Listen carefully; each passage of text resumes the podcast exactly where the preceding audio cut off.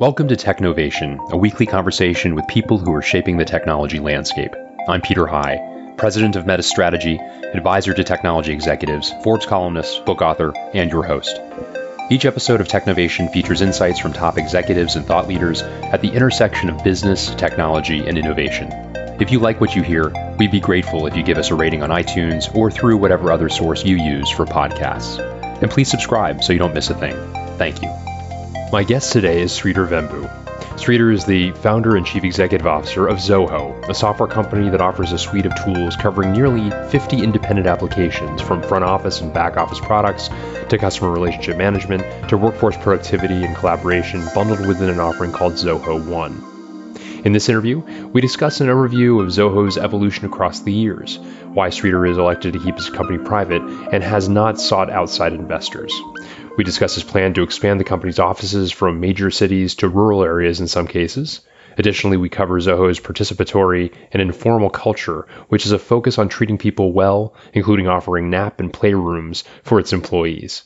Sridhar also shares how the company is responding to COVID 19, his views on the future of mobile workforces, and a variety of other topics. Well, Sridhar Vembu, welcome to Technovation. It's great to speak with you today. Great to be here.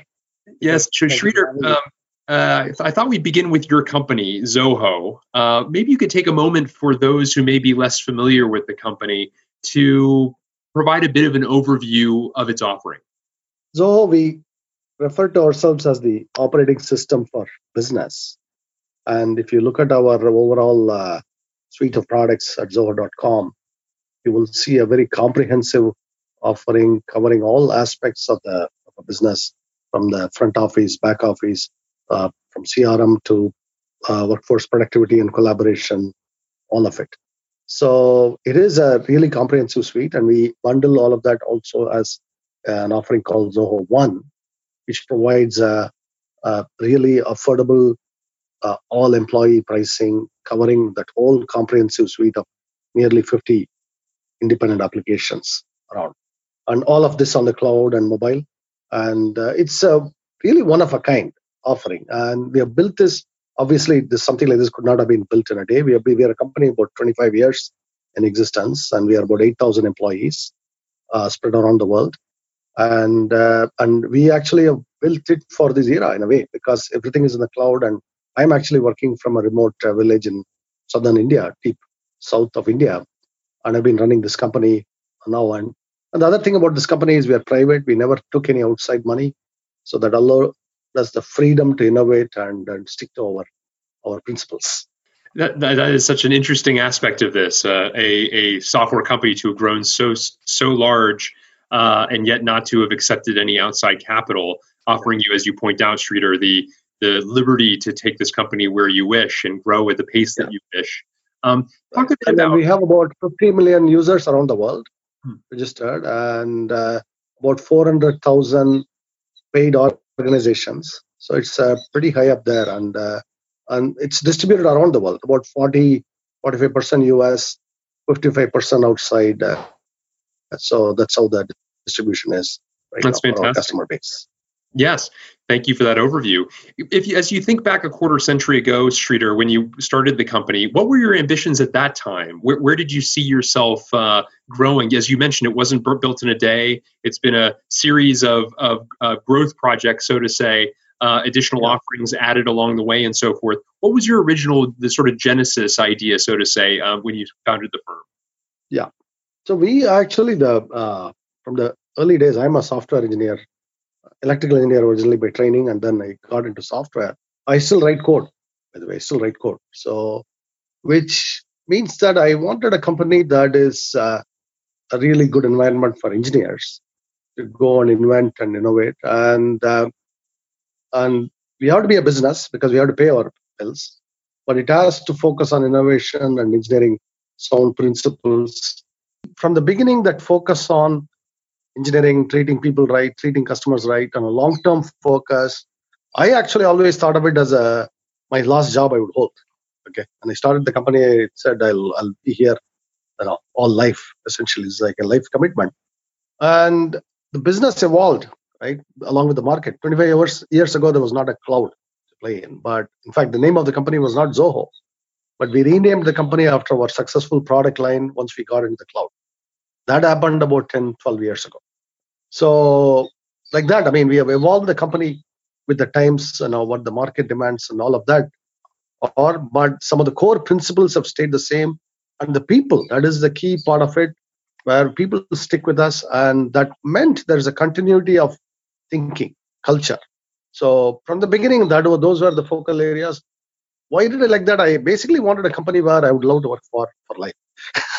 so that was the that was the idea. So that's great, and and, and you had this, you know, what, what would at least in some circles be uh, a radical thought process. You know, so many uh, technology organizations have a philosophy of, uh, and I'm, I'm paraphrasing what others have said, but entrepreneurship equals financing in some ways. Whereas yeah. you really, from the get go, focused on the growth of customers' revenues and ultimately profits uh, at an early stage, yes. not not growing uh, as so many do for years and years without any profitability. Right. Um, right. And, and, I wonder, you know, w- was there ever a temptation for that? It sounds like philosophically that runs contrary to what you were thinking. But as you looked at the competitive landscape, and perhaps that wasn't a focus of yours to to review the competitive landscape necessarily so much, but uh, well, I wonder if there was ever any temptation to go the more traditional route for for growth. No, I actually we the venture capital is used to court us heavily at the time. Now we are uh, actually even bigger than what uh, VCs. We could take the company public because it's, it's bigger than many public companies out there. So you know, with 8,000 employees and all that. But we basically we you know I looked at the VC term sheets, what their portfolio companies end up doing, and I realized that this is not what we want to become. And I am not interested in that aspect. And and this is necessarily a financially minded investor is exit focused. They have to be. They need an exit or liquidity in about 10 years or whatever. And which is different motivation from founder sometimes right? I i'm not interested in taking a liquidity for my uh, here i want to run this company now operate this company and uh, and treat people well and take care of people all of that. So those the priorities are different right? And necessarily. And and I know that in the short run, those priorities won't come in form conflict, but longer term, they do. And whenever, you know, I talk to entrepreneurs who have taken the VC route and you ask them five years later, they'll tell you, you know, I really lost, we lost our way because of the financial pressure, the quarter to quarter pressure, all of that. So that's what I wanted to insulate our company from. So early on, maybe within the first two, three years, three years later that we, the VCs as would they would call us, it's sometimes you know when you are 2 million revenue and they'll say we can accelerate you to 200 million fast it, uh, it you would consider the matter. But we looked at it and decided that comes with a huge string attached and we don't want to do that so we just rejected it so you, you talked about the importance, Sridhar, of culture, and that uh, in many ways, actually, these decisions have impacted the kind of culture that you have, and you've benefited from some people who've been there practically since the beginning with you. Many of them, it sounds like. Can you talk, take a moment yeah. and describe the company's culture? Yeah. So, really, the Zoho culture, there's multiple aspects to it. It is you.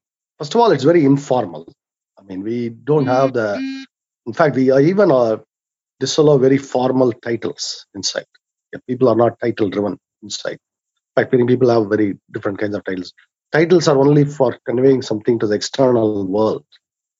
If somebody is engaging with customers, they may have some title, but internally there is very little of that thing. And uh, it means that we focus on we organize teams, uh, uh people into teams, and there'll be a somebody who heads a team to provide direction and leadership. And we require that we have a very participatory culture. I'll give you an example. I run something called a town hall, which is built into our software, the Zoho Connect software, where every about uh, two, three weeks, every month, once in a while, I run it on a, a periodic basis. Whenever there is a, for example, COVID times, I run it kind of thing. And what is critical is people get to ask anonymous questions because that's when people will be more freer to speak their mind, what they're going to say and they would ask me tough questions like you know what is our direction here? Why are we not doing well in this market? Why are we doing well in that market? Or things like that. And there is very you know internally we have a very flourishing such culture. They would directly ask me those. If they can ask me those they can ask anybody those kinds of questions right? So that's a so it combines that element of being self-critical about our own products, our own shortcomings, all of that, and treating the customer first. And one, in fact, one of the key, as an example, is we never outsource things like customer support. Customer support is a very critical role in Zoho, so we actually pay people well. We treat it as a major career path for people. We don't actually uh, treat it as an expendable L1 tech kind of thing. So, which means that we want low turnover in customer support. When we have low turnover in customer support, generally they will tend to take care of customers better, and that will result in better satisfaction. And the customers will recommend other customers, and they will tend to stay with you. So these are all some of the aspects of culture you can see. And most importantly, I emphasize the virtue of being humble, and both in our dealings internally and externally. So our marketing also emphasizes humility as a virtue. Marketing. It's not something that most you know uh, tech companies would do, but I really emphasize that it is important that we don't over project ourselves, don't oversell ourselves, all of that. That again comes from not having to, you know, next quarter I don't have to meet a 80% or 200% growth target that VCs have set. So we can actually we can afford these principles. That's the key because being able to afford these principles also is important we pay our own way and we have committed people people who appreciate these things occasionally somebody may think that hey you know our marketing is not aggressive enough and i remind them you know we don't want to over promise ever so it's not a good idea ever so those are the things that i, I emphasize as part of the culture here I've also read, uh, that you've uh, long been a proponent of managing work, not people. Uh, and yeah leading towards outcomes. Uh, and as you think about the way in which uh, you know people work, you offer them a lot of liberty as to how they structure their days. And uh, I understand some of your offices have you know uh, free free lunches, uh, places to play in addition to places to work. Talk a bit about that philosophy. And places to actually places to take a nap. One thing that I insist on in most offices, we have uh, nap rooms because you know, given the reality of this kind of work, sometimes you get tired and after like a whole day of meetings and this and that you just want to go lie down for some time we encourage it actually people get back fresh and uh, there is that's that's recognizing the human need you know if you so we actually are we uh, you know the joke is that we pay people to go sleep. Know because they, they would have taken a customer meeting and uh, or something that you know uh, solve a tough problem. And the most critical thing at that point is a nap so we have that too. And we always provide food and that's an important part of our culture because a lot of informal exchanges happen over food. As you know in the real world right? And it happens the same in the company. A lot of friendships are made and a lot of informal exchanges happen so food is an fundamental element and then um, uh, we also have uh, wherever possible we have play rooms all of that so we think holistically about uh, an employee's uh, well-being in fact, in some of our offices, we have started clinics where there's a doctor uh, available when the numbers permit. Right? We have to have. We don't have. If you have ten people, it doesn't make sense. But we have thousand people, it makes sense. So we have done that too, and that means that when a doctor is present and you take care of basic things, that also adds to the overall sense of well wellness company. So that is the idea.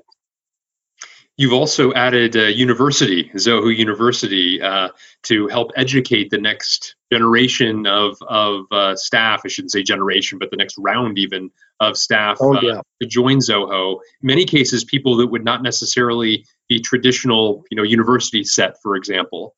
Talk a little bit about the philosophy of developing your own university and the goals you have for that. That came about from uh, the need to, you know, from uh, of course, we are growing constantly. In fact, uh, our expansion rate of staff in the last two, three years have been about 25, 30% per year, every year. So we have to grow at that pace to keep up uh, our headcount. It has slowed down, of course, in the pandemic year, but it's going to speed up soon, I hope. And that one thing that I learned early on is formal credentials don't convey really any serious meaning in terms of how somebody can do their job. So you have fancy credentials, but person may not actually do well on the job, and, and vice versa. Somebody who, who has poor credentials but still may be great at their job. So how do we find them? How do we do this? We realize that one of the ways to do that is uh, train people ourselves, particularly at the entry level. So we invest in a lot in training, and Zoho University was born as a result of that, where we bypass college credentials entirely. We create our own credentialing, our own program to prepare staff for our work, and uh, that's what we call Zoho University, and now it's renamed Zoho Schools of Learning, and uh, it's going to be a broader theme there. And um, we actually take about 200, 250 uh, students actually, and they come in from high school. Pretty much, they are 18 year olds, sometimes 17 year olds too, and um, then they go through about a rigorous hands-on, about a year of uh really uh, heavy training and instruction, and then they go apprentice in a team for about six months, and then they become regular employees. So within, within about two years, people tend to become regular employees, as opposed to four years in a regular college, and we pay them to do it. They don't pay us; we pay them uh, stipend. And the reason we do that is we want them to be committed to this. We want them, and we want actually, along with this, there is another thing. We could fire them if they don't show up, they don't do their. Uh, in other words, you could get fired for not doing your homework because we're paying you, right? So that is uh, those those accountability comes in, and people who come in like you know, there's a childish playfulness uh, maybe at 17, but they get serious once they get paid and they know I have a responsibility here. So and that actually has a, a, a good uh, you know, the people grow up in Zoho. And this has become now uh, about 30, 40% of our hiring actually already, this program. And we are expanding it. And that expansion is going to be into the U.S. and as well. Did I did I hear that correctly? exactly, exactly. In Austin, yeah. And um, in the U.S., we are now planning. In fact, this is our new post-pandemic plan. We are planning a lot of small rural offices, including this very village I'm in right now. We are planning a, a 20, 30 seat office here. But similarly, a lot of them around will be dotting the landscape with small centers like this, which would uh, both be local employment, of course, and, and but feeding low, you know, basically local problems, helping customers locally.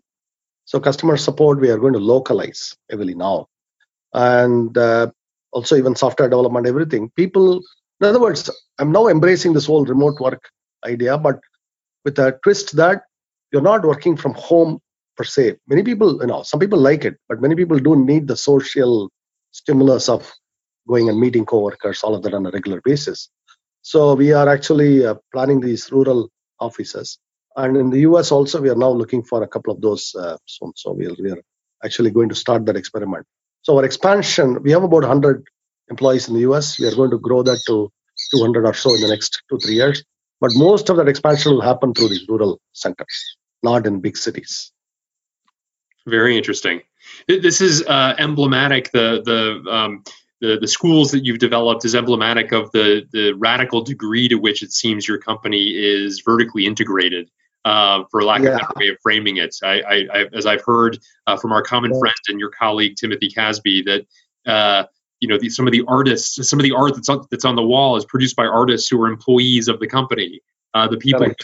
Who cook in your cafeterias are again employees, whereas most companies outsource that. Uh, yeah. You know, the people who put on your conferences, again, uh, very stereotypically a right. outsourced function, again, employees for you. Um, yeah, I'll explain the reason. We are doing this. If some activity is happening routinely every day in our company, I mean, events we are holding, we used to hold about 100, 150 events per year around the world. So we have our own full staff to go and present and do all of that. Because it makes sense to do this. And then there is a consistency, there is a learning, and there is actually a passion to do this, passion to represent the company, all of that. That's why we do that. That's interesting, and, and I'm curious. Um, how have you thought about? I mean, it almost seems like you you hesitate to outsource almost anything. That you prefer to keep things uh, inside the organization. To to have it, it, seems like a real cultural attribute. Uh, des- describe that if you would. Yeah, no, we do buy. I mean, uh, wherever there is, it makes sense to buy. We buy things. A lot of I mean, data center, of course, all all of the stuff is bought, and uh, and so we have supplier networks. For example, we don't we don't actually employ our own uh, transportation services. Just to give you an example, we right. All all the people who are shuttles, we provide shuttles for employees, but all that is outside companies that do that for us. So there is, uh, you know, there's a balance of elements here. If there's something that is a unique, I'll give you an example that we used to have other people do, but then we took it in house. I'll give you an example of that because that will give you the thinking. So as we were building campuses, we've been building uh, campus after campus. That function wasn't in house. We just would specify the requirements, and just like any company, there'll be a architect firm, a construction firm that will build. Then over time, we realized that space itself is uh, something that you have to put your signature over. There's something that it has to reflect how you work and your cultural uh, elements, all of that. A traditional corporate office didn't fit us. That's how most you know corporate architecture firms would give you. So we decided to do some experiments. We don't we don't actually do these things lightly. We we decided to do an experiment. We hired a an architect ourselves and, and built some things and came out well. People liked it. That interior, the provisioning, all of that. People liked it. Then we went big. Now we actually have uh, two full-time architects who work on our staff, and maybe about four or five civil engineers, and uh, they are actually responsible for our facilities, architecturing, architecture of the facilities, our campuses. Now the rural initiatives, these architects are now they own that project. That means how do you, how does a rural center look like for us? What does it need? What is it surrounded by?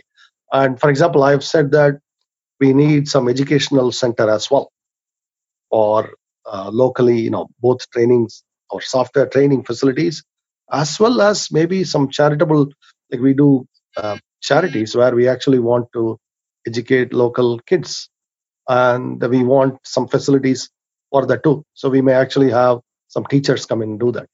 So our architects are you know understand our requirements now. These requirements are unique, right? These are not you know general requirements. So it made sense to do this. And we are since we are going to be building what 20, 30, 50 such things over the next two, three years, we might as well have a full-time staff to do this. So that was the idea why that function was brought in house. And now you'll see that our facilities have a unique signature. They they reflect us in a way. So Sridhar, uh, you've, you've uh, alluded to the fact that, of course, we're in the throes of uh, the pandemic and the the uh, uh, the economic crisis associated with it. This is the third um, uh, economic downturn that you you've been a, that you've lived through or lived as part of this yeah. company anyway. With the the, the, the the early one in 2000, 2000 2001, the first yeah. internet bubble bursting, and the 2008 financial crisis. Uh, you've you've mentioned a, quote quote that I found from of yours. We've built this company to survive these bubbles. This is what's taught us to engineer patiently. Yes. Because if we rush, we take shortcuts and we pay for it, and then the customer pays for it. Um, talk a bit about yeah. building that philosophy, having now learned that the muscles that you have built now multiple times over, and the way in which during good times you plan for the bad. Yeah.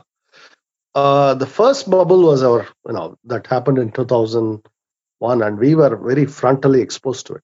In fact, um, our particular segment we were serving, that was the optical communications market, the, optical networking guys. And the optical revolution happened, the wireless revolution happened. I mean, we are on a high bandwidth connection right now. So all that happened.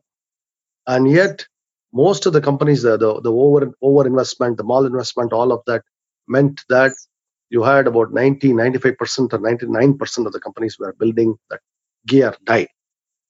And we were supplying, we were a, our primary customer base at that time were the optical networking companies as of 2000, 2001, and when the bust arrived. So, fortunately, I had studied the Japan, uh, Japan Japanese bubble of 18, 1989, 90. So I knew what bust would mean so we had prepared. Actually, we had uh, cash in the bank, and we had prepared for this bust, and uh, we knew we would have to reinvent ourselves, and that's what we did. And a lot of our current products arose from that effort to reinvent the company from that original the dot com telecom bust. It was not just a dot com bust; it was also a telecom bust, and we were exposed to the telecom sector in a very frontal way. And uh, then, of course, the GFC arrived, and by then it was clear to me. I mean, if you lived in the Bay Area, you could see the home prices and you could see all the craziness and and uh, mortgages, the the whole uh, craziness, zero percent down and a negative uh, uh, equity situation. All of that was very obvious that something was going to happen, and even so, the bust was bigger than I would have thought. financial crisis. I knew a bust was coming, but there was a huge, humongous, gigantic bust. And um, predictably, by then, I know I got used to what the Federal Reserve was going to do. They were going to just print lots of money and try to revive it, which is what they have done now too. And I realized I always teach our employees there are going to be these times where money seems too easy. Those are the times when we have to be cautious because if you make the mistakes now will hurt us a lot and the money dries up, money supply dries up.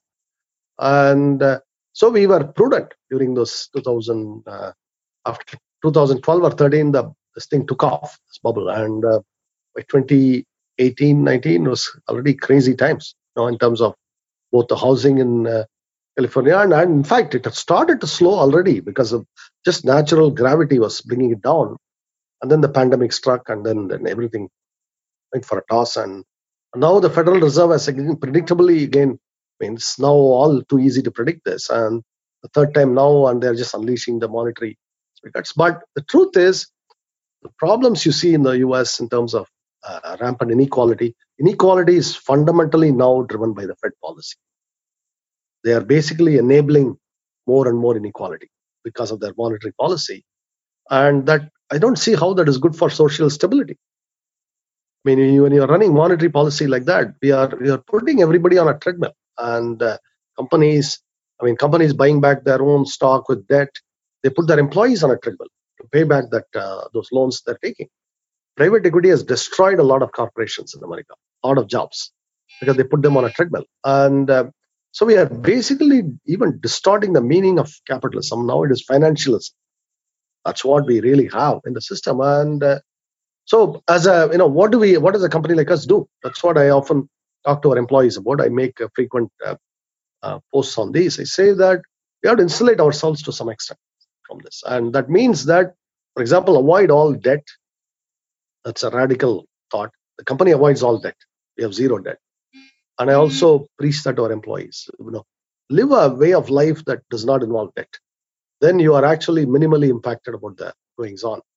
And this will involve a kind of a sacrifice and a boom where you know I, I joke that nobody ever regrets sometimes you know maybe you didn't buy that flashy car but when the downturn hits like you don't you don't miss it actually. You're you're thankful that you didn't do those things right? That's what i i actually tell our people that you know these are things that if you are prudent during those times the bubble times are the harder ones for people like us because you have to survive the bubble i always joke that if you survive the bubble, we'll survive the bust. Surviving the bubble is the hard one. And and as I said, actually, the company has done reasonably well during the bust. Now, the, the whatever these times we've been okay. I wouldn't say spectacularly well, but you know, decent. I, I sleep well at night, which is an index of doing well, right? And we have no debt. So that attitude is what I preach inside, and it's a hard one to live through the bubble because during the bubble you are an idiot if you don't do partake in all of those things right? So that is the problem often. But that is why a measure of uh, social distancing is necessary. Or we can call it social distancing from the bubble. So that is how we survive. We, we practice social distancing from the bubble. So i'm more worried about the bubble infection than the corona infection honestly uh, that's very interesting. I appreciate you sharing that philosophy, Sridhar. Uh, talk a bit about, and I, am hearing in your prior answers some of the some of your philosophical points as to how you see some of the indelible marks of the changes we're going through. This is quite an experiment the world is going through, operating virtually, all of us working from our homes. Uh, you know, businesses learning to con- to to collaborate in new creative ways despite an inability to be in the same room with with each other, and so on. Um, I, I think I'm hearing you say with, for example, the the, the way that you, you plan on setting up smaller satellite offices, for instance, in the village you're currently in and many others like it, as opposed to gigantic offices in sort of usual suspect yeah. cases, that, that, that some, some things are changing in terms of how you see uh, your business, perhaps by extension, businesses more generally speaking, uh, t- going from this point forward as a result of what you're learning during the crisis. Can you share a bit about your, your insights there, please? Right now, we, I believe that this, this this economic crisis that has accompanied the pandemic is going to be a sort of a major reset of a lot of our assumptions. That this is not just a normal economic uh, recession alone. It's, it's bigger than the depression in many respects, but it's also challenging a lot of our patterns of thinking. In fact, we have to question the role of central banks in all this. We have to call them to account. I mean, I don't believe that. I, I, I don't. I don't believe that the, men and women who run the Federal Reserve are gods. We are treating them like gods with godlike powers, and that is going to have to be challenged because they they. I hold them principally responsible for a lot of this these bubbles. Actually, central banks are responsible. They cannot escape that responsibility. And a future generation will completely you know, account for all this. You know, they'll, they'll study all the footprints and they can see the fingerprints of the central banks all over. But here and now, for organizations, all of this trapped in this in this particular, we cannot escape our times.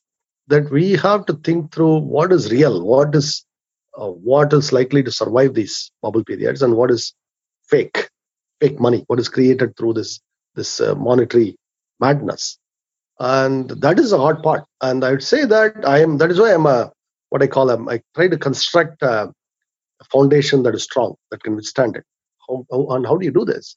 I look at it and say well you are people no as human beings we have wants and needs. So goods are needed and, and that's where economics you know the provisioning of those comes in. But how much of for example take this globalization era now. Where it went off the rails is all the global trade was financed with debt, so much debt.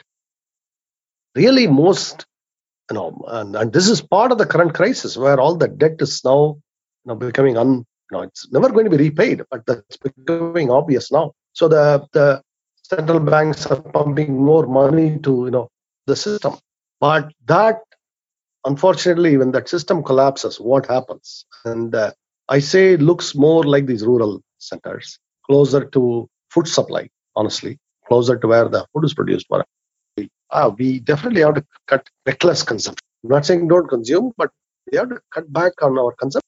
This is something that no economist would talk about because consumption is GDP.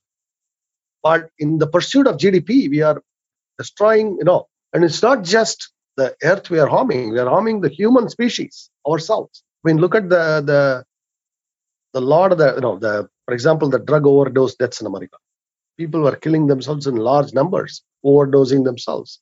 That's a human toll of a flawed economic system, and that was happening in rural areas too, right?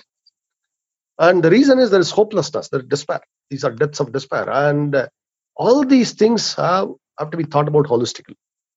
Your monetary policy, your inequality, and bubbles, and this extreme concentration of wealth, and uh, and then this uh, it's of despair. These are not separate phenomena. They are all linked together.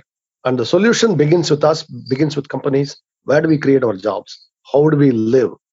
How do we live debt free? All these things that, and I believe that even companies have to think through this. It's not just we serve customers, but we also are, to some extent, holistically, we are responsible for the health of our customers. So I have to know our customers are healthy. If our customers are buying our product with lots of debt, which they are not going to be able to repay, at some point we won't have them as customers they won't be around to buy our products that's that's holistic thinking and that is what i'm trying to inculcate in our staff and then these rural experiments are primarily driven by a need to discover a new way of thinking and i'm, I'm in a way i'm declaring bankruptcy on the system in this that's what i call it and we have to discover new ways of thinking and, and we have to discover them experimentally by doing I mean, there's not a theory is not going to save us. We have to do experimentation. That's what I'm. So I'm very much partly, you know, I'm a businessman. I'm an experimental economist. I'm going to call it. Tell me what are what are you learning from? You have so many uh, clients, small, medium, and large, and as yeah. you are in conversation with so many of them, what are you learning about uh, those that are uh, surviving, those even that are thriving versus those that are not? Are there some yeah. fundamentals that you would point to? That, I mean, of course, there are some structural differences. If you're an airline right now, you could be the best one in the world. You're going to be hurting. But uh, you know, uh, taking those sorts of examples aside, what are you learning about the resilience of businesses as well as kind of the factors that serve that? Yeah, we I actually uh, through our events have met uh, a good cross section of our customers, and I hear from them and I talk to them. And uh, you know, one of the first things we did when the pandemic struck was we put together a emergency assistance program. So our customers, we a good number of customers, we simply froze the subscription. They don't have to pay us for three months. We kept that kind of program. Here's the remarkable thing that happened. Uh, while we expected about 20, 25,000 customers out of our 400,000 to take it up, about 12,000 12, did actually. So fewer than I would have thought. Some customers told us, you know, we looked at this and we realized that you're doing a good thing. You'd rather let somebody else take advantage of it than they are not in such a dire need. So they voluntarily told us they could have enjoyed it, but they didn't. And then there are customers who said after a month and a half, two months in, hey, you know, it wasn't so bad for us, so turn us back on subscription. We'll pay you. That happened too. So which tells you from this there is you know there is a lot of that human thing going on that they understand. They you know they could have taken the full three months, but some many customers didn't do it. They didn't take advantage of it because they said, you know, our business is in better shape than in the first few weeks looked, and we are we are doing okay. So so and that kind of thing happened. So the generally the pattern is people who have been prudent during this wouldn't go overboard, have held up okay somewhat. But that's you know, and then you have the examples like WeWork the opposite, where you know the completely crazy systems and that's collapsing. So that is the two extremes. But you have a spectrum where, of course, a lot of people who good businesses got hurt if you're in the wrong sector. You're a restaurant, you're an airline, you're a travel company. No matter how good you are, you got hurt. That's a whole separate other issue. But I just, I mean, I think there is that uh, element. And in general, companies that are built lots and lots of debt have struggled, and this was very predictable.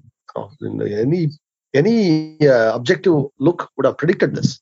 That if you're going to take on a debt during bad times, that's going to be painful. So, and that, that is another thing that distinguishes these customers. So, yeah, interesting insights. I know that you've also played a role. Um, I was I heard a story, for instance, that you were uh, making your cafeterias, opening them up, and serving people who are, yeah. um, you know, have food insecurity. Uh, really remarkable things yeah. you're doing to help society, not just your employees and your customers, but just the, yeah. the people in society and the places where you where you live and work. Talk a bit about uh, the things you're doing from that perspective, please. So for about two months uh, in India, uh, now it's kind of opened up, so there's no need now. For two months, in wherever our locations were in our office in India, we had about uh, uh, about 10,000 meals a day we were serving actually, and uh, we had our kitchens open. Our cooks and and other staff showed up, and they cooked and and we had our travel agency were were our drivers. Originally, they went and drove up. They're wearing masks and protective protection, and they delivered the food to the needy. And this was actually a serious need, particularly in India, because there's a lot of migrant workers who moved from other parts of India who were stuck without jobs. And so we had them, uh, we had about 10,000 meals a day we delivered. And now, after the, they relaxed the restrictions, it has gone away. A lot of them went home, and now people tell us we don't need it anymore. So we actually stopped about a few weeks ago now. So for about two months, we continued this program. We still do continue some other uh, initiatives we started. For example, I've started a, a homeschool here because the schools are all closed. The rural kids are all have no other option. The rural schools don't do any online education, nothing. They're basically sitting at home. So I have them come to our farms and uh, they we have a you know some of our staff come here and also there you know some of the teachers so we actually informally engage them. We have some kind of a, you can think of it like a summer camp in a sense. We engage them in activities, sports, and uh, structure, some structure, provide them some structure. But the other way, they'll be roaming the streets aimlessly.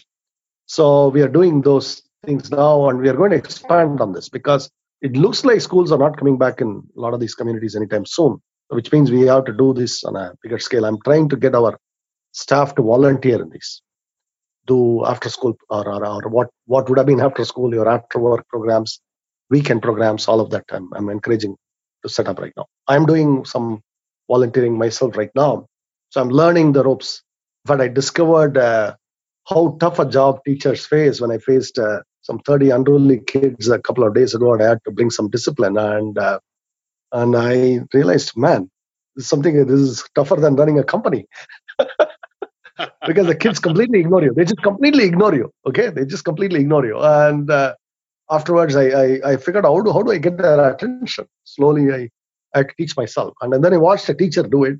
Then I learned some tips. Sridhar, talk talk a bit about where you see the company going now. Um, where do you see the, the, the biggest areas of growth for for for the organization? I know, for instance, that you're getting more into enterprise level customers, whereas the, your beginnings were in the small medium sized businesses. Um, talk a bit about where you see the the continuing how how you see the, the company continuing to evolve. Yeah, as a part of organic growth, we are actually seeing uh, we are going up market with a lot more bigger customers coming our way now. And uh, because our suite also, see, Zoho runs on Zoho. We have 8,000 employees. We are not a small company with a multinational, with uh, accounting, all the complex issues that arise from all this. So we are able to run our uh, company on it. So we know that a lot of bigger customers would benefit from it. And that's what actually like, Timothy has been driving a lot of these initiatives as well. And uh, reaching to uh, larger customers now. And that program is doing well. Actually, we are seeing good traction there as well. And fundamentally, because of our very predictable licensing, the Zoho One model of licensing, where we pay a $30 per month per employee, you get access to a whole gamut of software that, and and so sort of we we say you get peace of mind. There's no licensing worries, all of that. So that message is very really resonating well with our audience. In fact, during the pandemic, it resonates even better. In fact, we closed our largest deal, single deal, in the month of May, and nobody could meet anybody during that time. Actually, everything was done remote, and there was this multi-million dollar contract signed, and, and all remote. I mean, I had meetings with CIO level, CEO, CEO level meetings, all online like this.